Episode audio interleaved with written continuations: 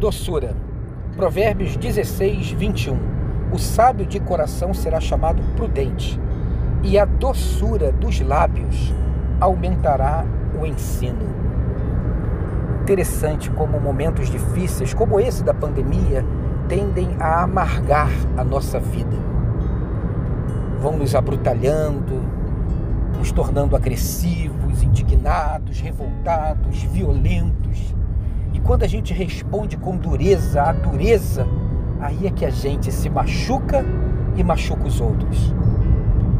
O dito popular fala assim: se a vida te der limões, faça com esses limões uma limonada.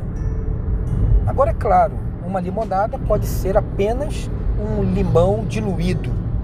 Não vai diminuir em nada esse amargor. É preciso adoçar.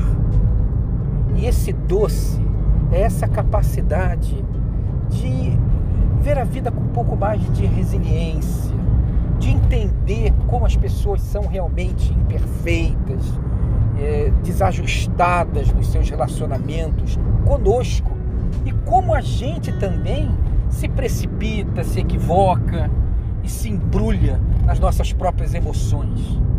Então, com um pouco mais de paciência, dando mais lugar à sabedoria, à longanimidade, a um temperamento suave, a gente vai conseguir olhar com doçura para esses momentos que querem provocar na gente amargor.